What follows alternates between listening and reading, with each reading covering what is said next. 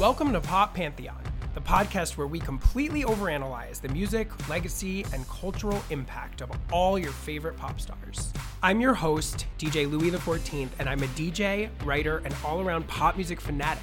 I've spent my entire life and career thinking about, dissecting, and being obsessed with pop stars, their music, their legacies, how they relate to one another, to the larger pop musical landscape, and to culture more broadly. What separates an icon from a mere superstar?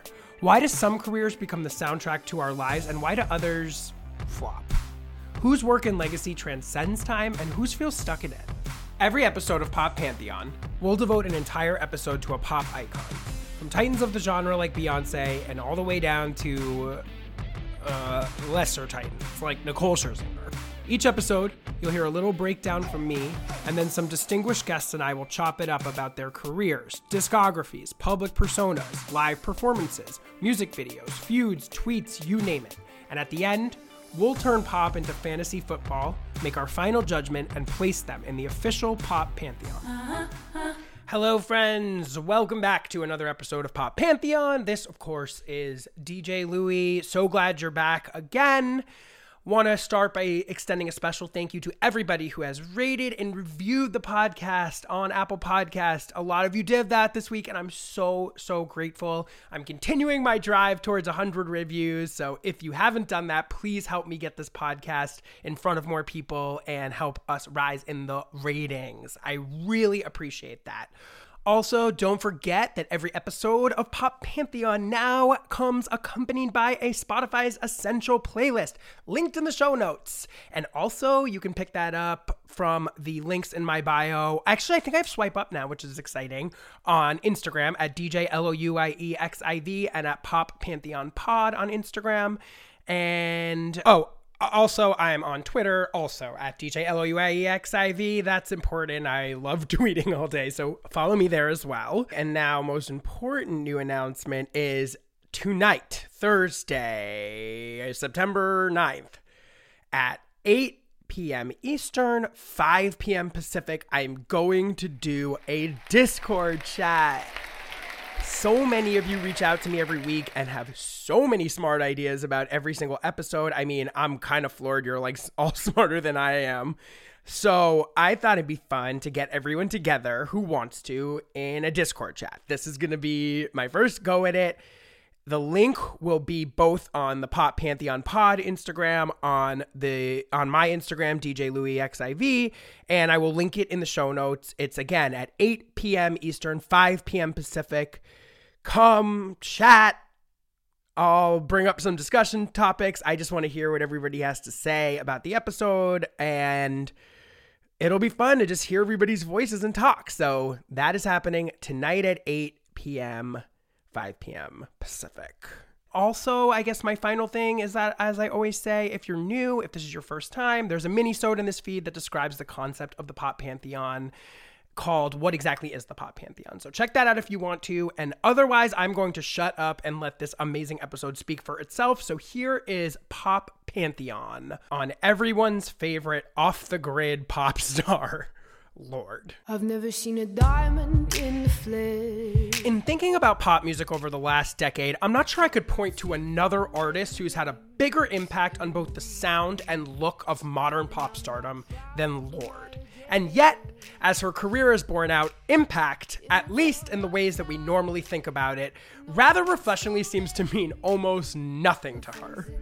Far flung from the centers of pop music, Lorde emerged in 2013 as a 16 year old savant who seemed to just naturally toss off sharply written, minimalist, biting music out of her bedroom in New Zealand.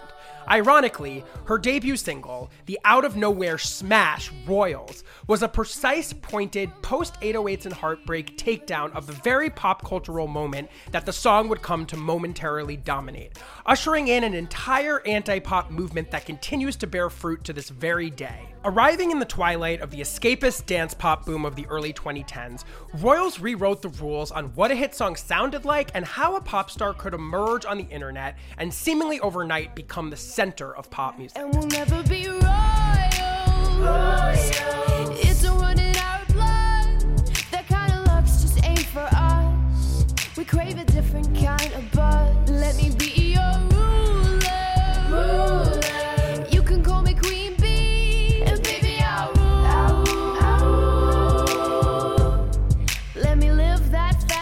after the massive success of Royals, Lorde followed up with her debut album Pure Heroine an aesthetically cohesive, hip hop inflected, personal, and barbed record that expertly volleyed between teen ennui in the modern era and sly takedowns of materialism, all of which connected on a massive level, sold millions of records, and made Lorde the reluctant voice of a new, disaffected, post recession generation of teens. You'll never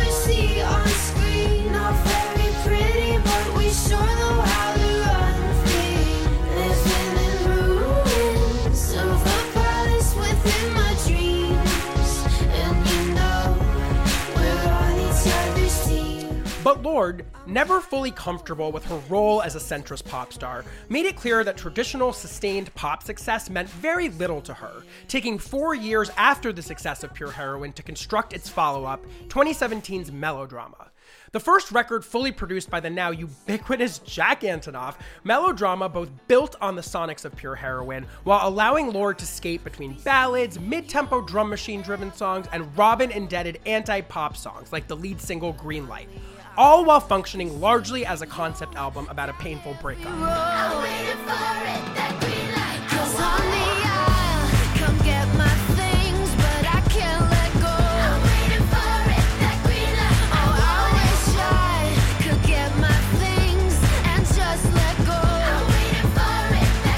Melodrama was a critical sensation, nominated for Album of the Year at the Grammys, but it failed to produce a traditional hit. Max Martin, pop auteur of the modern era, even referred to Greenlight as quote unquote incorrect songwriting. And yet again, Lorde, ever the pop iconoclast, seemed completely unbothered by this and even celebrated its relative commercial underperformance as a moment where she was firmly planting her flag as a capital A artiste rather than a radio chasing pop artist. The effect of that statement proved hugely influential over the modern pop landscape, where stardom and hit records seem almost wholly disconnected in many cases.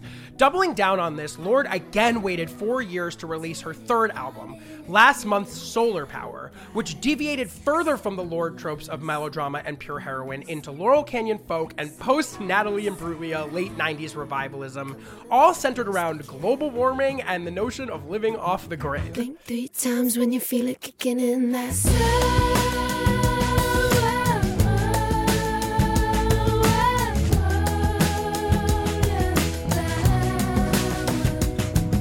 Lorde has had one number one hit and two top tens. She's won two Grammy Awards, two Brit Awards, and has a Golden Globe nomination. She appeared in Time's list of the most influential teenagers in both 2013 and 2014, and the 2014 edition of Forbes 30 Under 30.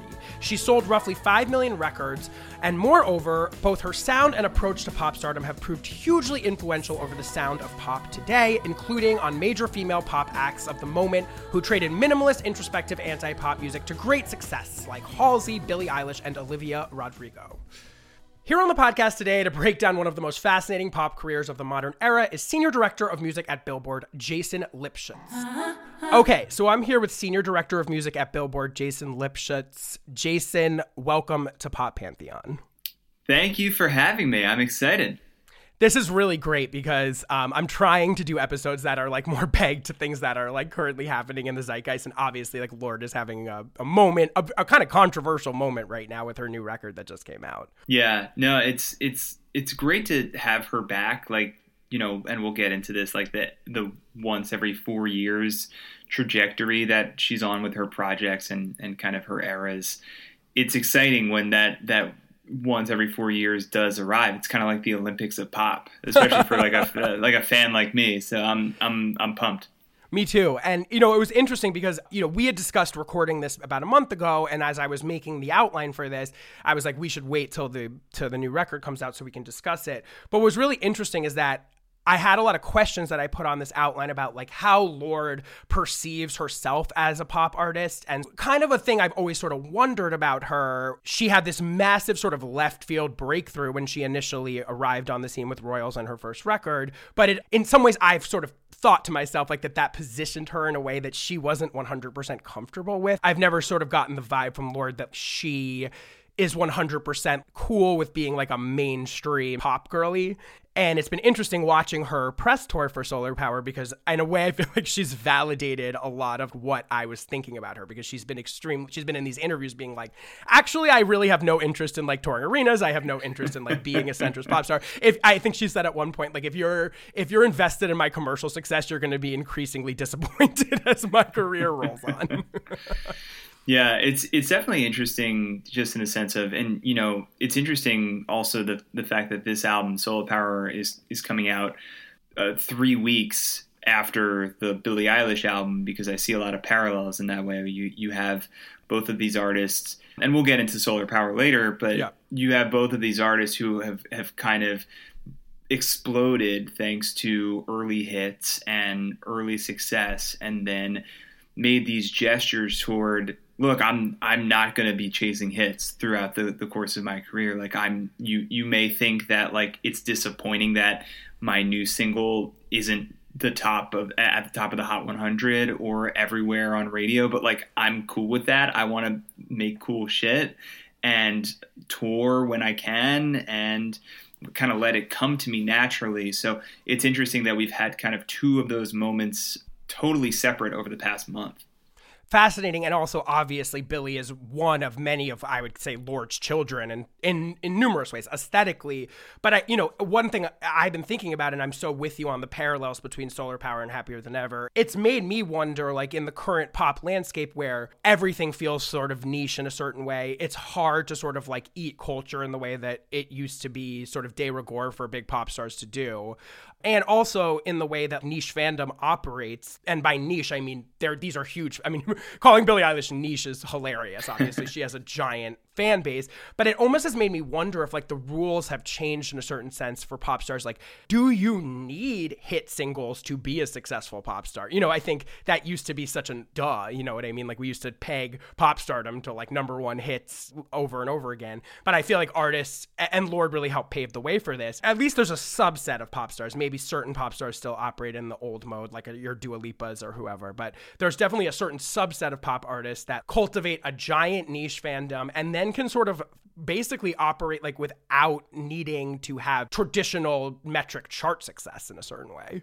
It's really true, and and it's interesting to see the trajectories that these artists are following. And, and to me, it's almost like you look at someone like Beyonce, and and Beyonce is obviously someone that everyone in the music industry admires, uh, particularly young vocalists, singer songwriters, um, pop artists. And the fact is, like Beyonce has been chasing her muse over the past decade, and that hasn't included a, a ton of concern about hit singles. She's had a couple in terms of you know "Drunk in Love" and "Formation," but that's not really what has defined her past decade of success. It's much more about standalone projects, very kind of triumphant multimedia experiences, things outside of music um, visual projects, fashion projects, um, charity work. It, it's just it's it's really interesting to kind of see those over- overtures being made and other artists kind of picking up on them, including someone like Lorde to me, who who I, I have to imagine not just Beyonce but a lot of other artists. She's looking at this blueprint and saying like, look, I can make what I want to make.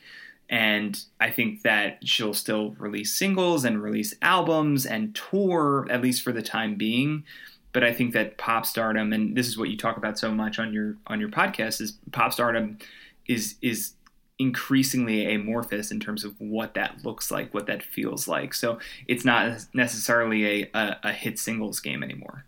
For sure. I definitely think the Beyonce point is absolutely critical. And it's fascinating, actually, that I feel like the way Beyonce rewrote that narrative for herself started in 2013 with her self titled record, which happened to dovetail with Lorde at the same time. So there's actually like an interesting connection to like whatever was going on in the broader. I don't know whether it's sort of the elevation of streaming as the main mode of consumption, but something was definitely brewing in that period uh, that Lorde and Beyonce have both played into sort of like this inflection point for like what constitutes pop stardom as something that's about some sort of broader cultural impact that's not tied to metrics in a certain way. So I think what would be good for us to do is to rewind a bit and set the stage for Lorde's debut and sort of talk about what was going on in music just prior to that. So in 20 let's say 2008 to 2012 we were living in a very specific moment for pop that was aesthetically defined dance music edm it was defined by these sort of like larger than life candy coated uh, pop singers and it was a big moment for female pop singers. You had katy rihanna gaga. These were artists that were like kind of giving you like a big spectacle almost old school version of pop stardom under the guise of like making dance music. Baby,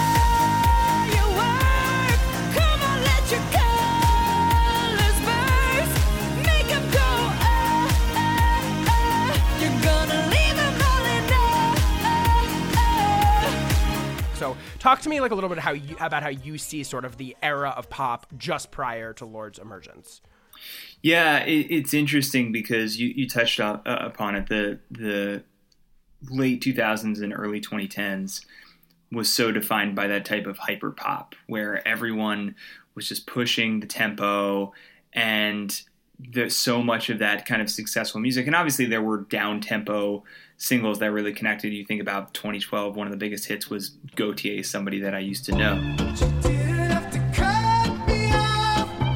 Make out like it never happened. That we were nothing. I don't even need your love, but you treat me like a stranger, and that feels so not every song was a hyper pop. uh, Not every hit was a hyper pop song, but you you think about that era of Kesha and LMFAO and Gaga with you know Fame Monster, Born This Way. You think about Pitbull. You think about all of these different artists who are are just like encouraging everyone to dance Shake that.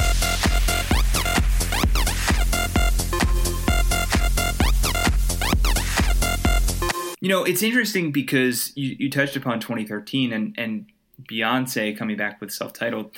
2013 is such a fascinating year in, in pop music. And I was working at Billboard at the time, obviously, and, and it, it really was kind of like a, okay, where does pop go from here moment? Mm-hmm. Because you definitely got the sense from 2012 that this was slowing down a little bit, that things needed to change, that the kind of EDM boom was still happening in a in a very real way, but you also got the sense that you know not every song is is going to sound like party rock anthem, uh, and you know you you look at the beginning of 2013, which was a lot of like left field Macklemore and Ryan Lewis smashes. Oh my god, had- wow.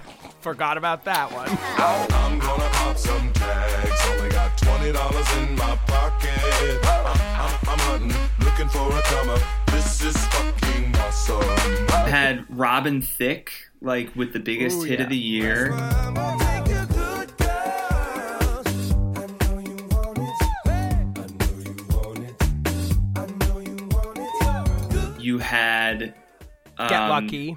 Yeah, yeah, Daft Punk. Um, and then and then you had in the second half of the year, you had all of these huge stars returning and kind of figuring out where where they fit into this this transitional period in, in pop music. And that you know I, I remember the the fall of 2013 being the mo- one of the most packed times for pop uh, I've I, I've ever you know been part of in terms of covering. Where you had a new you had Bangerz by Miley you had Katy Perry with Prism you had Gaga with Art Pop you had Britney with Britney Jean you had Beyonce self-titled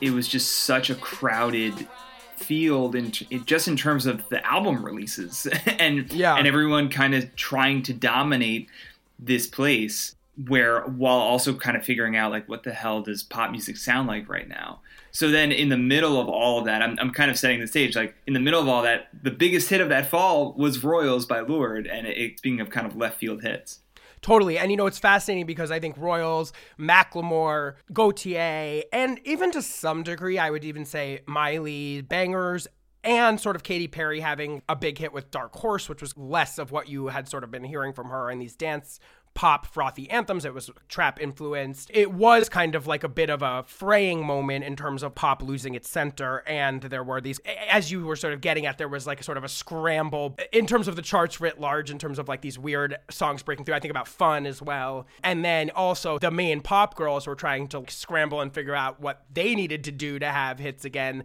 having operated in this other mode up to that point. And, you know, Miley, again, Miley was, you know, Bangerz is a super glossy album, but at the same time, it wasn't trading in dance music. It was much more influenced by hip hop.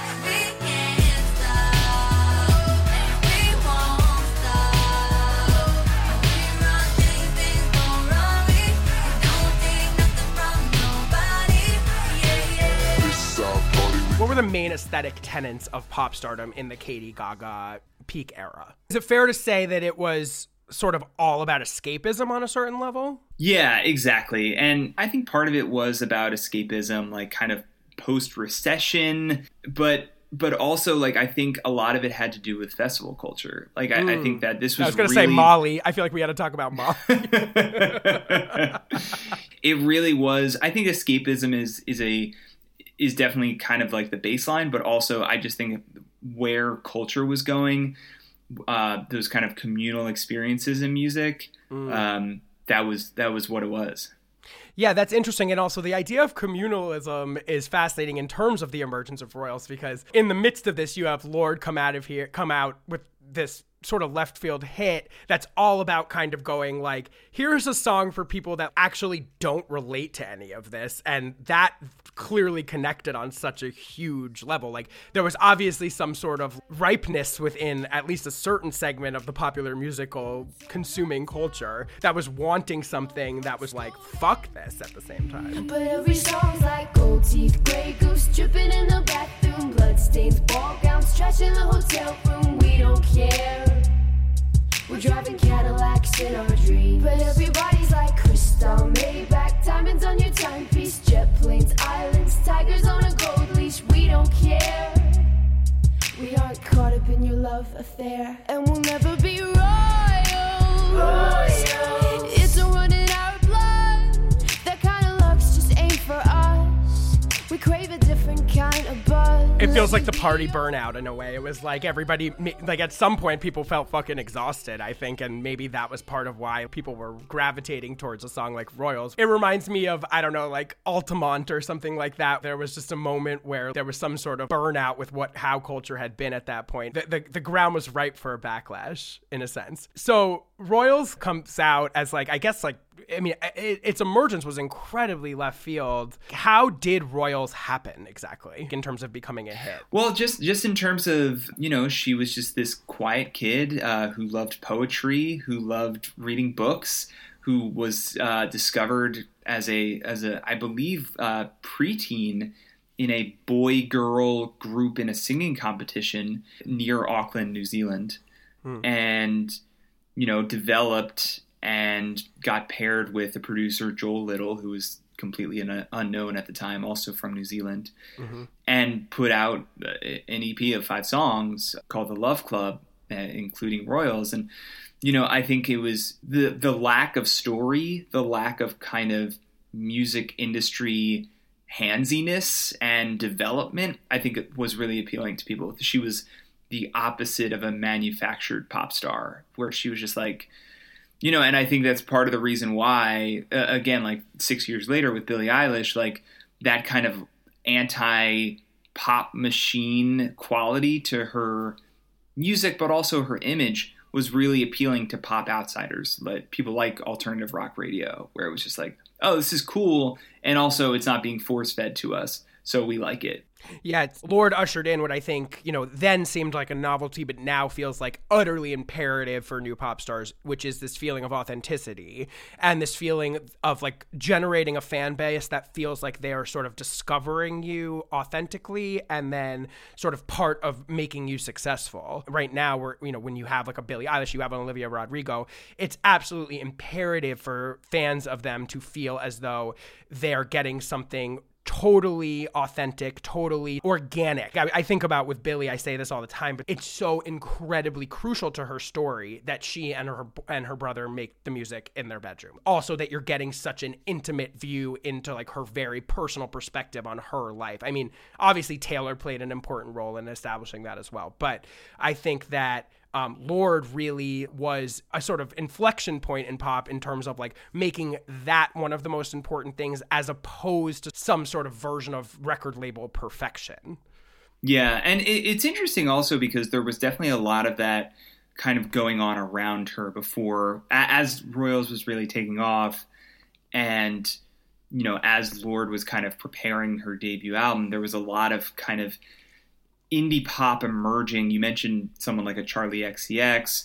Um, Haim was right around there. I think Haim and, and Lorde were like shared an album release date for their first Ooh. albums. Um, it was definitely right around then, but but also like you think about someone like a Sky Ferreira.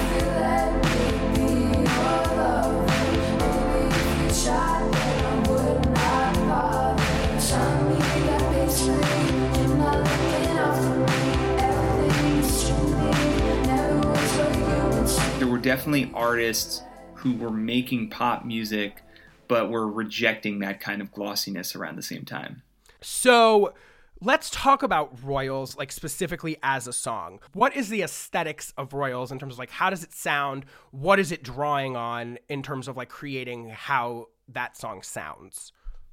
Yeah, I mean the the main tenet of Royals has always been space. Like there's hmm. there's like an echo of the drums. There's there's not a, a lot around Lorde's voice on it. I've never seen a diamond in the flesh. I cut my teeth on wedding rings in the movies. You know, you have those harmonies kind of pipe up, uh, especially on the chorus. And we'll never be royals. In the same way that Lord is singing about how she will not have all of this opulence and have and understand these this type of luxury. You have uh, not a lot of clutter around her. Like you have, it's it's almost like you can you can picture her singing this song, constructing this song in an empty room where she's imagining all of these like trinkets and items and will never have them. So you know, I, and I think that part of it is uh, is obviously like the drums are very hip hop influenced, and Right. you know, as we get into to Pure Heroine and and uh, some of her her later singles follow up songs, it's definitely drawing on that. But I think that that's really why the song works is because it it understands that all of its hooks work and it gives them the space to breathe and, and instead of kind of overwhelming it and in in that way like you know again it's the ultimate kind of anti opulence hyper hyper pop type of song Right, it's minimalist. I, to me, I uh, the first thing that came to my mind when I was giving this thought over the last few weeks is 808s and heartbreaks. It's almost like taking that minimalist hip hop, bare bones, drum machines, and like almost not much else. I'm not loving you way I wanted to. What I had to do, had to run from you. I'm in love with you, but the vibe is wrong, and it haunted me all the way home. and sort of bringing it into like a singer songwriter sort of pop context. Yeah, I mean the, the big thing for me is is less about the sound and more about her as a songwriter and, and Right. you know we'll we'll get into this in terms of how much I admire her admire her songwriting Yes. but I think that it's very easy to kind of gloss over the details of of you know the the writing and the lyrics of of Royals but man is that is that an unbelievably written song? And you know she apparently wrote it in like half an hour um, which is wild to think about but a you know a 15 year old girl doing that is easy peasy right? Yeah. but even like you know the opening line i've never seen a diamond in the flesh before even before even any music kicks in it just like a, it's a perfect opening line it immediately grabs your attention it, it it sort of is universal but also specific then you have the sort of wrapped out pre-chorus you know in the second half of the verses But every song's like gold teeth, gray goose dripping in the bathroom, bloodstains, ball gowns, trash in the hotel room. We don't care. We're driving Cadillacs in our dreams. Right, which is sort of taking on like hip hop tropes and sort of flipping them essentially. Yeah, because she's exactly. saying the words gold teeth, you know, diamonds on your uh, diamonds on your bracelet. I forget what exactly, you know, whatever. She's talking about all of these hip hop signifiers, but from a sense of like actually like I have no interest in those things. Yep, exactly. And then you know, kind of all building toward royals. The word royals on uh, at the beginning of the the chorus. It- It's so much less about the music to me. I mean, I think it's obviously really interesting the way she re- presents her vocals and the beats, and like I said, uses harmonies like very sparingly but very intelligently. But to me, it's it's all about the construction of the song and and unlocks what Lorde's career could become as a songwriter. Yeah, fascinating. There's sort of this role she creates for herself as the anti hero. Her perspective as this teen in New Zealand who's sort of far removed from the glitz and glamour of the main centers of pop in America or wherever else gives her that sort of pers- like that outsider perspective in a very organic way that I feel like is incredibly important to her persona as it develops. There's a lot of simmering tension, which I feel like is a huge point of Lorde. The way she delivers her vocals, it almost feels like she's managing an explosion inside of herself or something like that. And I think that's a very important thing that we see on Royals. And then the other thing that I really picked up on as I was doing my backtrack listen through of all of the Lorde records is the use of the word we that she uses very much to her advantage Yeah. throughout her career. We'll never be Royals. And we'll never be royal. It's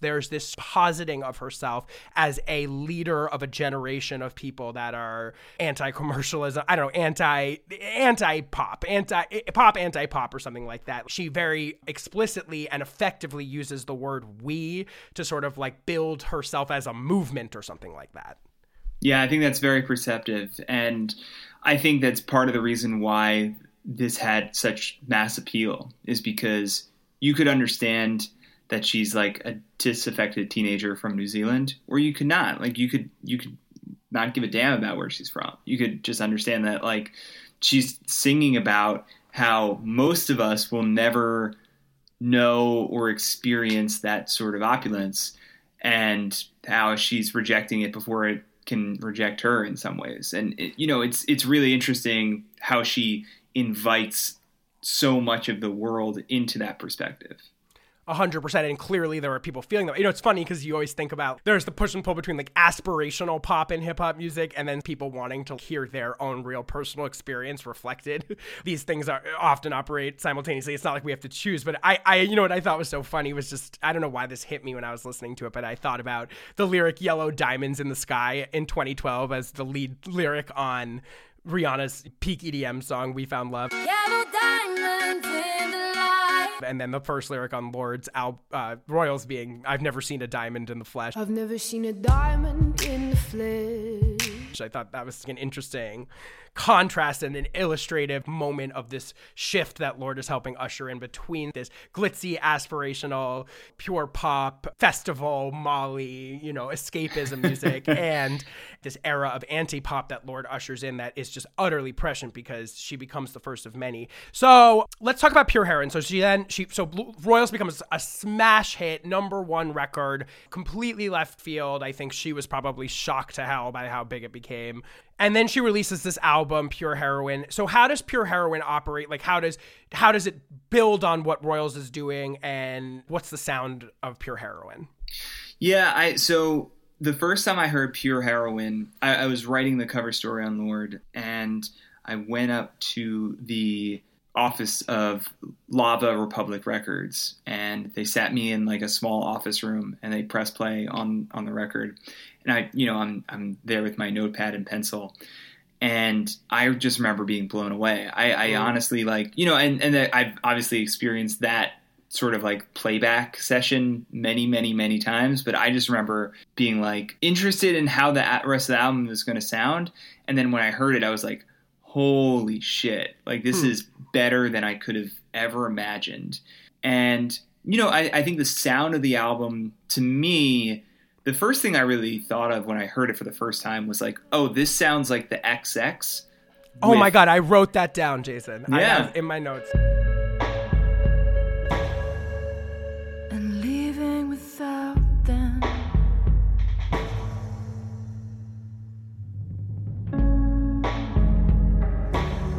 I was like, this sounds like the XX with a pop star as a vocalist. And no mm. offense to XX, one of my favorite bands. Like I love. Yeah. their vocals, but like Mhm. that's what this album, just in terms of the use of percussion, the echo, the understanding of melody, it was kind of everything I wanted in that regard. Baby, be the class clown.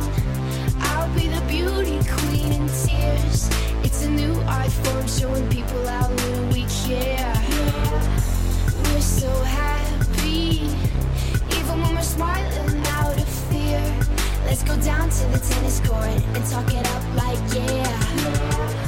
there are certainly moments on the rest of Pure Heroine where it echoes the, the sort of topic of like, hey, I'm not rich, and hey, I'm not from Los Angeles, and hey, I don't understand this. And, you know, obviously the, the, the touch point line is in Team where she's, you know, goes, uh, I'm tired of being told to throw my hands up in the air, so there.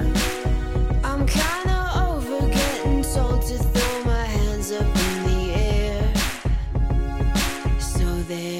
Talk about an anti EDM moment. Yeah. like, talk about a shot at like Taio Cruz uh, and Dynamite. I throw my hands up in the air sometimes, saying, Ayo, gotta let go. May he rest in peace. Yeah, But, uh, please, please stop it, Tayo. but more than, but honestly, more than anything, that album to me is about like figuring out relationships when you're like 15 and 16, whether it's mm, family, friends, romance, like figuring out how to be alone on your own without your parents around for the first time and and mm. you know what you're allowed to do, what you're trying, you know, the the thoughts you're trying to process during a really kind of difficult time for a lot of people. And on a song like "A World Alone," which is uh, the the album closer, just like feeling connection and valuing that connection. That slow burn while it gets dark. Bruising the sun, I feel grown up with you in your car. I know it's.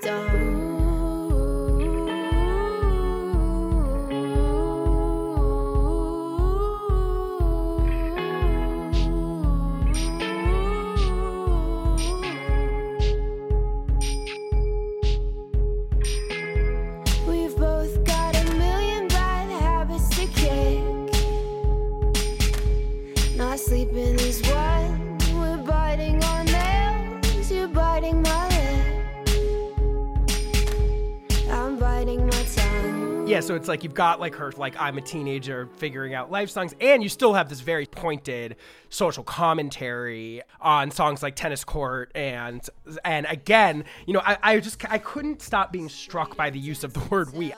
We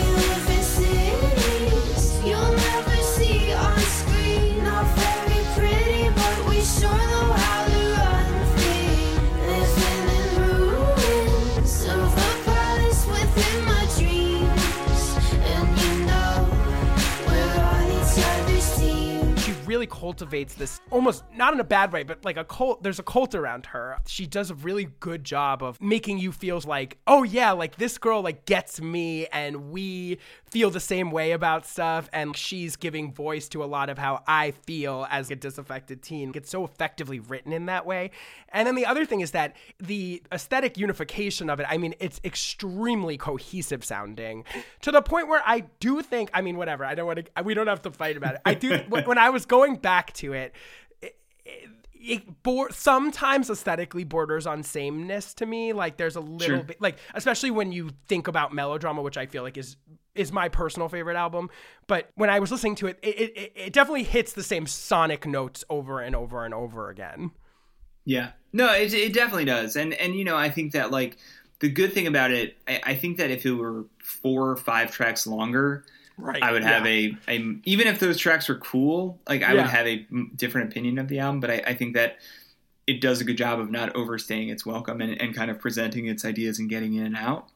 Yeah, it's And, a cute, um, like 37 minutes or something like that. So, Pure Heroine is a smash hit. She becomes this big pop star, I think, in a way that I would imagine was pretty unexpected for her and maybe not entirely comfortable. So, how does Lorde, post the success of Royals and Pure Heroine, function as a pop star? You know, it's it's interesting because she went on tour and she- you know she won Song of the Year uh, and she toured. I, I- I saw her a handful of times on the Pure Heroine tour. She worked on that uh, Hunger Games soundtrack. Oh, right, right, right. This is the start of how it all ends. They used to shout my name, now they whisper it. Yeah, she did. She did a couple like uh, guest appearances. I know that she was on uh, Disclosure song, which I'm Magnets. blanking on. Magnets. Yes, Magnets. Oh, dancing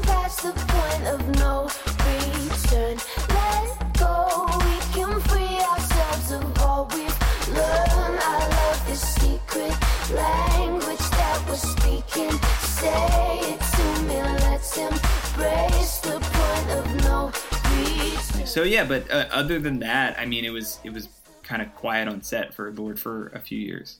Right. So, at, in the wake of the success of Royals and Pure Heroine, though, it served, in my mind, it serves as one of the greatest inflection points in contemporary pop music, just in terms of the aesthetic shifts it helped usher in, and as we were getting at earlier, sort of the brand of pop stardom that it ushers in. And so, in the wake of Pure Heroine, there's kind of an entire generation of Lorde acolytes that emerge. One that came to my mind that's a really obvious one is Alessia Cara in the song Here, which Yeah. I feel like not only aesthetically totally sounds like a, you know, in the vein of a Lorde song, but shares its introverted social commentary. I'm over. It's literally again not in the same. Lorde was kind of like, "Hey, I'm over here in New Zealand making my observations about culture," and Alessia Cara brought that more into like the personal and was like, "I'm in the corner of a party and not feeling like I really belong here either." Yeah. I'm sorry if I seem uninterested or I'm not listening or I'm indifferent. Truly, I ain't got no business here. But since my friends are here, I just came to kick it. But really, I would rather be at home all by myself, not in this room with people who don't even care about my well being. Were there other artists that you can point to in that post pure heroine wave of Lorde children? Yeah, in you know, as we get into 2014, 2015, man, like what a strange time. 2014 may be the strangest year for pop music in in the past decade in in the sense of like the big artists from that year, just in terms of kind of like new artists, big artists were like Iggy Azalea, God, yes. Meg, Meghan Trainor. Mm-hmm. You know, obviously Taylor was kind of dominated the, the second half of the year with 1989. The the two you mentioned, Alessia, the two that come to mind as well are Tove Lo, who you know had habits in 2014, high all the time to keep you off my mind. Ooh, ooh, high. and also Troye Sivan, who was really mm. kind of starting out with you know his EPs and Blue Neighborhood was coming, and you know so so definitely kind of along those lines. Cause there's still too long to the weekend, too long till I drown in your hands, too long since I've been a fool. Oh, yeah. Leave this blue neighborhood, never knew loving could hurt this good. Oh, and it drives me wild. definitely like outsider perspective, like a very kind of melancholy take on pop music, but really like an expertly done take on pop music. And then honestly, like I just thought about this, but the the year after uh, Pure Heroin was also Chandelier by by Sia, which is you know obviously a little bit different, but but also like a very kind of outsider perspective. Her whole deal was like a, an outsider perspective on on pop music in terms of not showing her face, being so squarely a songwriter before trying out pop stardom. So I definitely they're all a little bit over the place, but I I do see the same tenets of like we are rejecting traditional pop stardom. Uh, Yeah, and and, how to Cha- go and. Chandelier is another anti-party song. I mean, it's a song that takes the tropes of partying. Like you could think the song, the lyric "I'm going to swing from the chandelier" is about having a great time, but it's actually a song about alcoholism.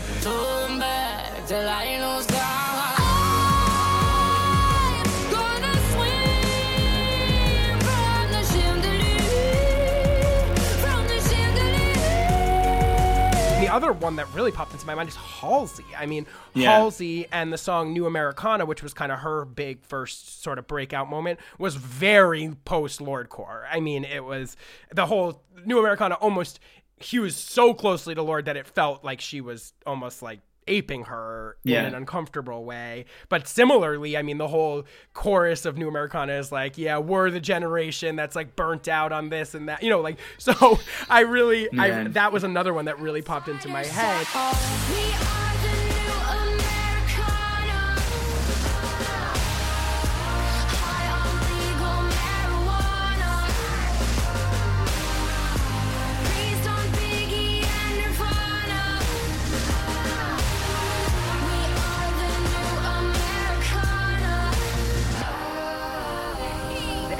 Was again sort of seeing a pop star like Halsey as another person that emerges and is kind of like presenting herself as like an anti-hero as somebody that makes music for people that feel disaffected and are, are not part of sort of glossy celebrity culture. Yep, absolutely right. Yeah, man, I haven't thought about New Americana in a minute either. So there you go. I um will not comment on whether that's good or bad. So Lorde then dis like more or less, you know, we talked about she made the Hunger Games soundtrack. She was on the song with Disclosure, but she was certainly at you know in terms of setting up this narrative for her as someone who's like not really interested in trading in traditional pop stardom. She did something that most people that are pursuing continued chart success don't do, which is took four years to record her follow up album. So what is if you know what's sort of happening at, in her personal life in between those things and what is the uh, aesthetic goal of melodrama You know, it's it's really interesting to think about where she was at in pure heroine versus where she was at in melodrama, and and obviously like melodrama has a little bit of like fame reflection, but it's really not built around that. And, you know, I, I again going back to Billie Eilish, like you think about happier than ever, that's way more reflective of hey, I'm a superstar now. This is what I'm feeling than melodrama is, which is much more if Pure heroine is a high school album, then Melodrama is a college album, where it's just sort of like, okay, I'm dating, it's cool, it sucks, I don't know what the hell I'm doing. Um, I'm really excited about this other person. I'm really furious at this other person, and I'm yeah it's kind of a breakup album almost yeah, it definitely is. Man, like again, like I, I go back to her songwriting because I think that if you if you ask me anything that sets her apart and the reason why I'm so I have so much stock in Lorde's career and in terms of like just thinking she's going to be relevant for the next 25 years, I just think that I remember hearing Greenlight for the first time right which was the like, lead single yeah, and and just thinking like, you know, she thinks you love the beach. You're such a damn liar. Like she just has these moments, these lines that just linger. I do my makeup in somebody else's car. We order different drinks at the same bars. I know about what you did, and I wanna scream the truth. She thinks you love the beach, you're such a damn liar. Well, those great whites, they have big teeth. no i think greenlight is fascinating just to zero in on it for a second because a First of all, I think it's important to note that she ditched Joel Little and teamed up with Jack Antonoff, who obviously we all know now is like the centerpiece Yeah. producer of pop music. But at this time, you know, he had produced on Taylor's 1989. But I feel like this was kind of, in some ways, the first like big Jack album. And certain things that were interesting me just about Greenlight. One is it is aesthetically different than Pure Heroine. It is a kind of a dance song. Um, oh, I I know she was very influenced by Robyn to the point where she performed on SNL with a picture of Robyn uh, on the piano with her, and as we know, Robyn is featured on Solar Power. So clearly, Robyn is a big sort of influence on on Lorde, and you can hear it on a song like Green Light. I got, got to get, get my head back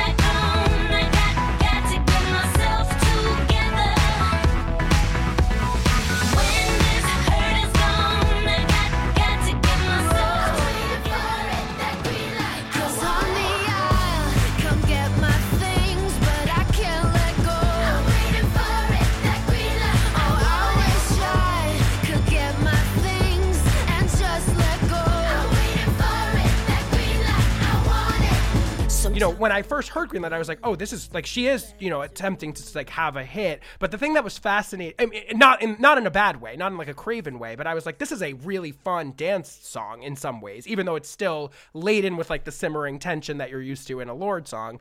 But one of the fascinating narratives around Greenlight is Lorde told a story during the press tour of that where she went to Max Martin, you know, pop auteur of of our time, and played him Greenlight, and he told her it was incorrect songwriting, and she proudly said, "Yeah, uh." Uh, that's fine with me. And I remember her saying, like, what I like to do with my pop is have it be 60% correct, 40% incorrect, or something like something along those lines. Yeah. So Greenlight was is just a fascinating sort of like moment I think in the narrative of Lorde very explicitly sort of saying I'm not really interested in like doing a pop career that you might expect me to do coming off of this giant success of a first album. Yeah, and and Green Light honestly might be my favorite Lorde song, and I, I I totally I agree with Max Martin in the sense of like it's not a it doesn't sound like an immediate first single just because of its structure and because of you know the way it, it sounds and feels it's it's totally different than Royals like you think about Royals it's it's much more traditional in its structure Totally, totally. Um, I actually, I've always thought it'd be fascinating to hear a Max Martin version of Greenlight. Like, what would that Yeah. sound like? You know? I mean, it'd be the verses would be way shorter. Mm-hmm. So, how does it aesthetically differ from pure heroine melodrama overall? Like in terms of the way the music sounds. Like what? How, how do we? How do we move? How do we draw on it, and how do we move away from it with Jack at the helm and whatever Lorde's vision was for it? yeah, I, I do think that it's actually to me, you know, obviously structure of Greenlight aside, to me it's much closer to a traditional pop album than hmm. Pure Heroine. In the, in the sense of like to me like going back to Pure Heroine whereas like it sounded like an XX album with pop vocals this to me sounded like a collection of, of pop songs. There and you know there's some exceptions and there's some interludes and you know you have a liability reprise and and but you think about songs like homemade dynamite and perfect places and like they're very kind of down the middle pop songs, even even kind of refracted through the prism of Lorde, uh, who's just always going to be a little bit messy and a little bit more playful with her production and, and her sound and her approach.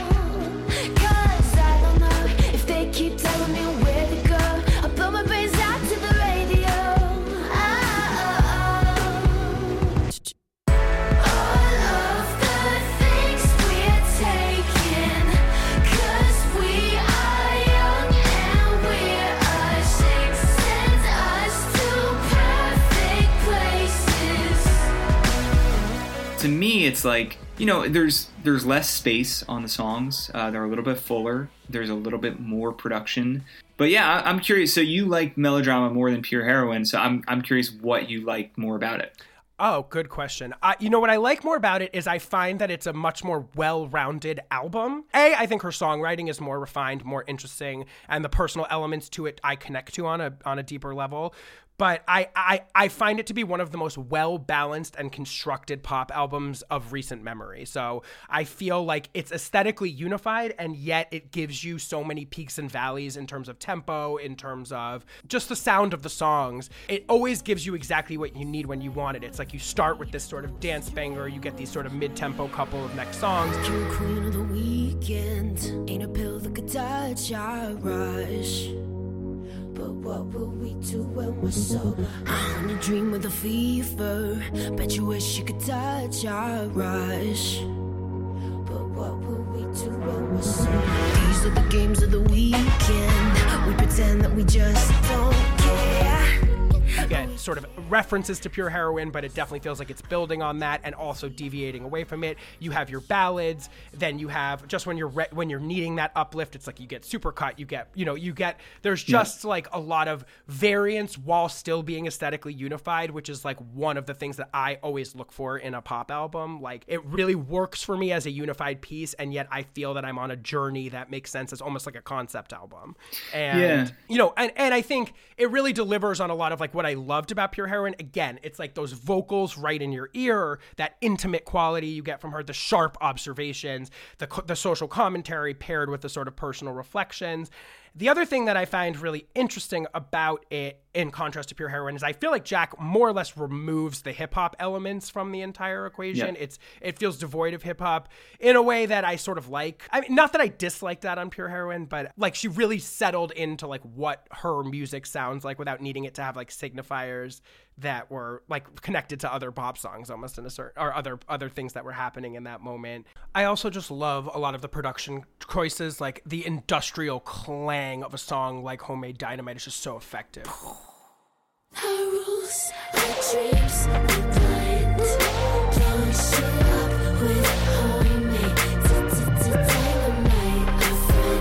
Almost sounding like machinery kind of like malfunctioning and this sort of like the way she plays with drum machines the way that they the way that they work the sonics of that album just works really well for me. And then I just it, it- just on a on a visceral level, it's like songs like Supercut. I mean, the catharsis of a song like Supercut is Yeah. just unbeatable. It just gives you exact that just simmering tension of Lord and the and the concept of the songwriting just absolute perfectly buttoned up. Like the notion of thinking back on a relationship and it being a supercut, like what a genius concept for a pop song. But it's just a supercut of us.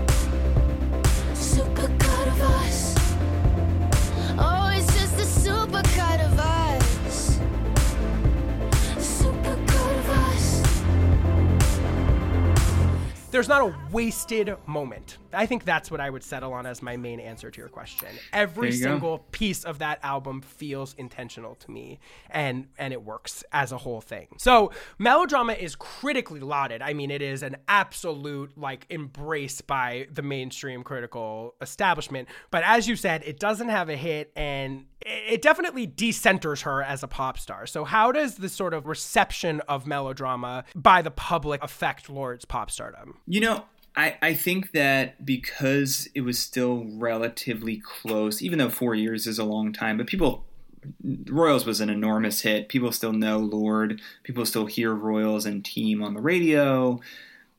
You know, I think that it, it wasn't surprising to me that it. I, I think it debuted at number one. Um, Yeah. The album debuted at number one. Didn't have a big hit single. Was nominated for Album of the Year um, didn't win, but I, I think that it, it sort of accomplished what Lorde wanted to do. She played arenas in support of it, and Which was sort of dissonant.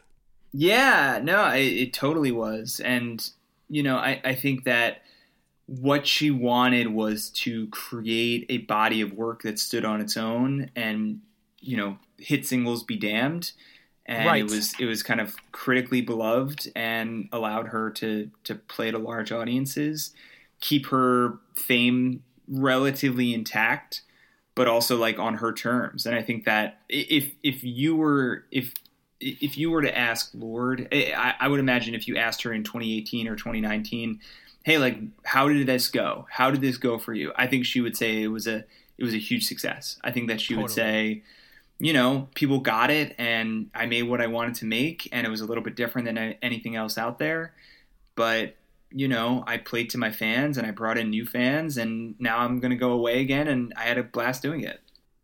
You know, I, I think nothing sets up the Billie Eilish narrative better than the sort of pure heroine into melodrama Lorde narrative because it's very similar. It's like you have this sort of organic left field. Like I think Billie Eilish also didn't fully expect that she was going to get so fucking gigantic um, with that first record and sort of Bad Guy becoming uh, again a, a little bit of a left field hit. I mean, Billie had established a giant fan base that was eating up everything she was doing, but it really wasn't until Bad Guy like unexpectedly I think went to number 1 that like she really broke through on that like next level. And Happier Than Ever reminds me of Melodrama in so many ways, not even that it's necessarily like aesthetically similar, although there are parallels we could probably draw. But in terms of like, I think what Lorde did on Melodrama, uh, like kind of allowed for Billie Eilish to do what she did on Happier Than Ever, which is again sort of getting back to what we were getting at earlier in the conversation, which is go like, you know, at the end of the day, I can operate in 2021 as a pop star that does not you I do not need to service you radio songs in order for me to have a big album that makes a big impact. I, I think it goes way back to our discussion about Beyonce on the self-titled album and it really goes back to like what Lorde did here. I mean, and when Lorde did it, I think in 2017 even even though it was only 4 years ago, it still felt like oh my god, like that was a choice. Like I remember feeling like okay, like she really made a choice here. Like she is she's not giving you like she's not trying to build on the commercial success of pure heroine she is trying to do something else she's kind of doubling down on herself as a as an artist and and doubling down on like playing towards the people that will will go with her wherever she goes and i think that that's a mode of pop stardom that lorde helped establish that is like extremely increasingly widespread i mean Yeah. i think that you and, and another artist that I think runs parallel to her and is totally relevant to this conversation as well is Lana Del Rey, another artist that is uh, has a massive core fan base that she plays directly to over and over again and remains a pop star that we talk about that feels like she's relevant in culture and yet has absolutely no relationship to having hit singles, radio hits. It just does not matter at all. And I think Lorde and Lana and artists like that have sort of proudly like busted down a weird door in the pop landscape where it's like almost radio is siphoned off from pop stardom. Like Yeah. what what what what becomes hits on on the radio is like almost like can can be completely unrelated to like who's the biggest pop star at the moment. Yeah, it, it's it's almost like two different groups where Right. you know Lorde has name recognition, um, and had, has had hits, one especially big hit, but but also like you know is her level of fame where she is in, in compared to like the Biebers and Dua Lipa and Ariana Grande, like all these artists who have like multiple songs who you hear all the time if you're if you're Right. listening to the radio. You know, Right. it's it's interesting. She's she's chosen the kind of auteur route, and I think that she's super happy with it. Agreed. So then Lorde does yet again another move that you pointed out earlier, the four year take uh, taking off time. Yeah. This time we don't get a Hunger Games soundtrack. We don't get No a Hunger Games soundtrack. collabo. Nope. Lorde literally drops off the face of the fucking earth while uh, while having like this massive impact on the landscape of pop simultaneously like in absentia she like literally just completely disappears and so we've now had about a week uh, to listen to her latest record solar power which let's just say is a pretty huge fucking departure from the last two records Blink three times when you feel it kicking in. That's am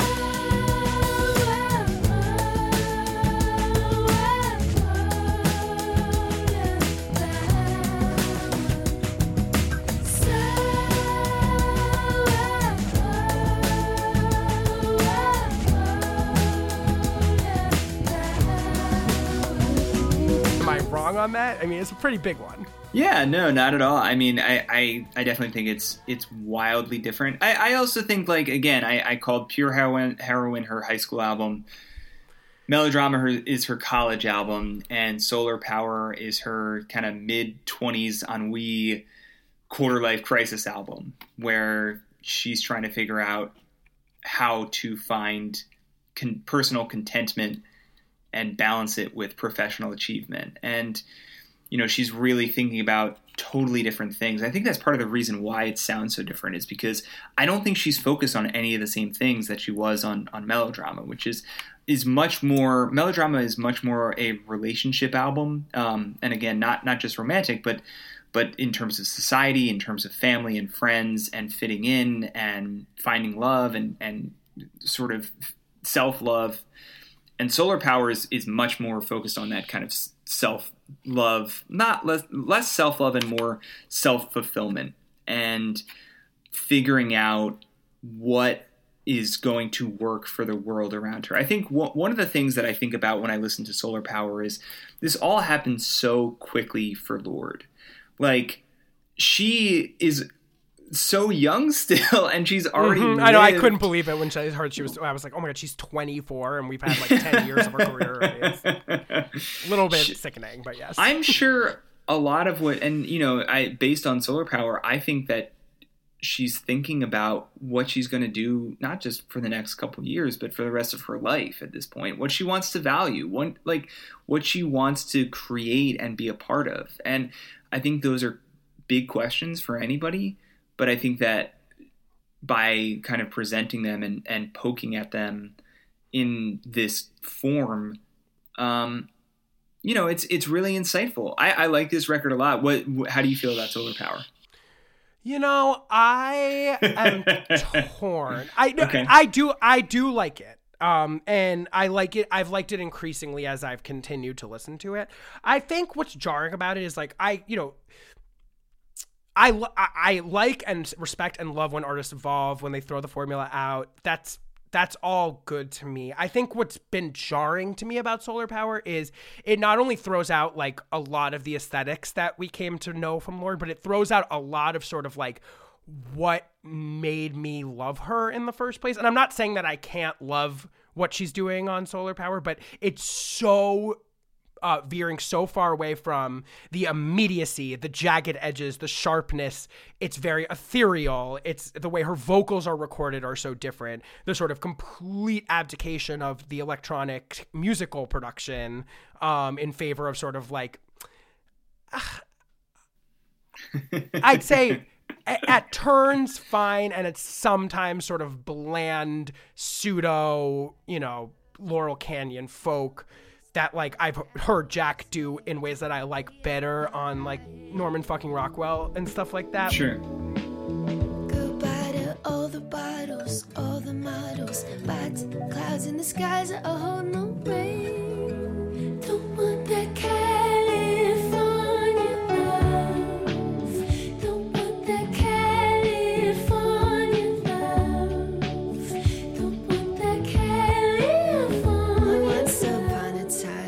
I find the music less interesting, and I not her lyrics. Her lyrics remain fantastic, and I love a lot of the songs, especially through the first half of the record. I'm I'm Yeah. really there. I, I find the second half muddled and a little like half thought out in a way. Like some of those songs on the second part of the record, I feel like are blueprints for songs that could have been better or more finished, or I don't know. But I find myself sort of drifting off until Mood Ring.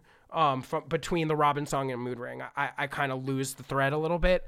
Yeah. Um, and and I think what frustrates me about that is, um, I just know she's capable of delivering such a fully realized vision. That's and, and that goes back to what I was saying about melodrama. It was just so realized to me, and I'm not as much as I'm fascinated and interested and can't wait to keep listening to Solar Power. I'm not sure she fully realized what she was the vision as completely to me, and that's a little bit disappointing. And I just want to point out something that the brilliant Craig Jenkins said in his review of the record on Vulture, which was, uh, it's the button to the piece, and it says, "Solar power is honest. Its truth." Its truths just feel cloistered and distant sometimes. Lorde used to tell us she could never be a royal. Here she truly sounds like one. And that distills some of what I struggle with on this record, which Sure. is that it feels a little bit um disconnected from like real life experience like it's obviously tr- honest to her but in some ways like the life she's singing about this sort of like pastoral disconnection living off the grid thing feels cloistered to me. Like that's like who can live that life? A rich celebrity that's like able to take 4 years and like live on the beach in New Zealand and then come back and drop an album about it.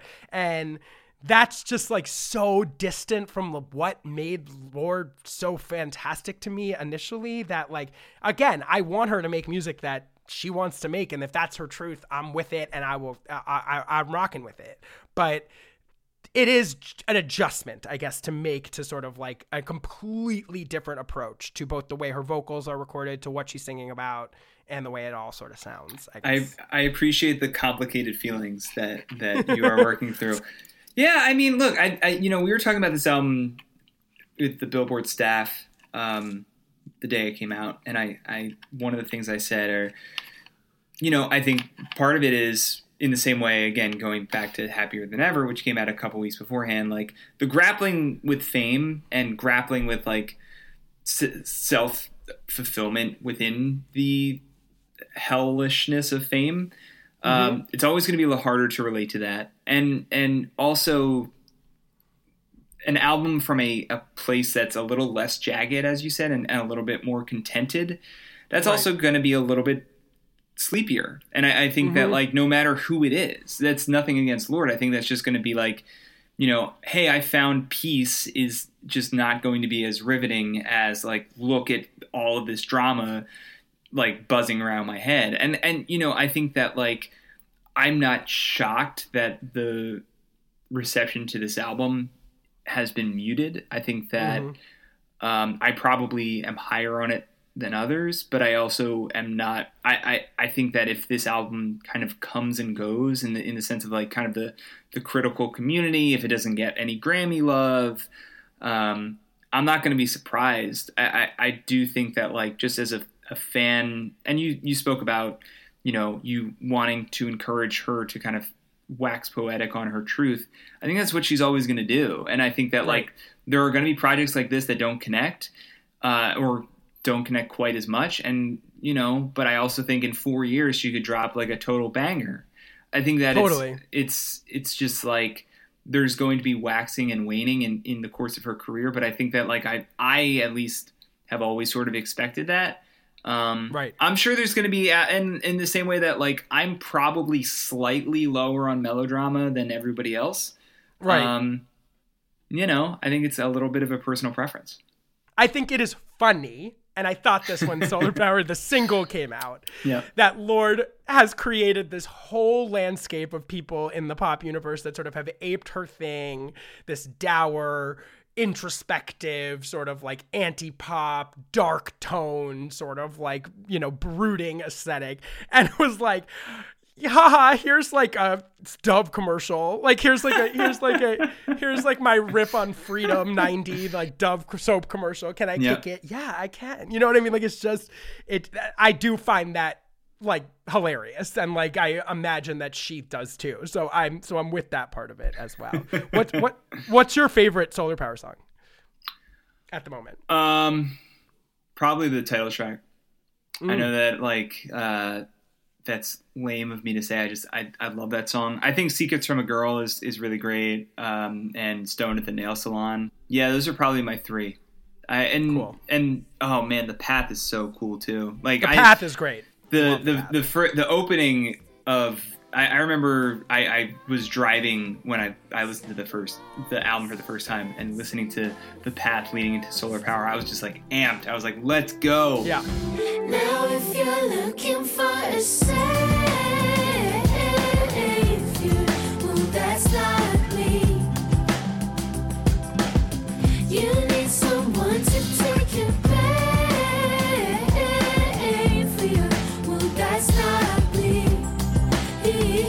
Okay, so let's conclude our conversation here by talking about the Pantheon. So, Lorde is a complicated person to rank in this fucking thing for every reason that we've been talking about for the last hour. Like it's just it's it's it's weird because you know, and I think this is why I'm very happy that thanks to Queen Gia Tolentino on the Robyn episode, I rethought a little bit of this because so if you think about the Pantheon as like a as like a a triangle with like the icons at the top and sort of tier five at the bottom.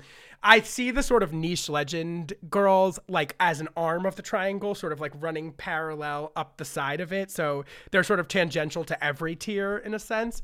So I, I think where I'm toward, I, um, here I'll posit my thoughts and you tell me what you think. My feeling is that Lorde is either a tier is on the edge of either tier 3 or tier 4 and the and those sort of niche legends. Okay. You know what I mean? What do you think? So yeah, I think that's absolutely ha- has to be uh, where she's at. You know, it's it's interesting because there's a little bit of a dissonance between how she is treated on Twitter and online, Right. Right. and sort of the the cultural conversation around a new Lorde project, and also her commercial prospects. Like I think that Hmm. you know, like if this album doesn't debut at number one, like I'm not going to be shocked because, like, you know, Solar Power, as much as the the song, as much as people talked about it when it came out, like it, it didn't resonate on on the charts at all. It just it you know, and then and that's totally fine. So yeah, I think.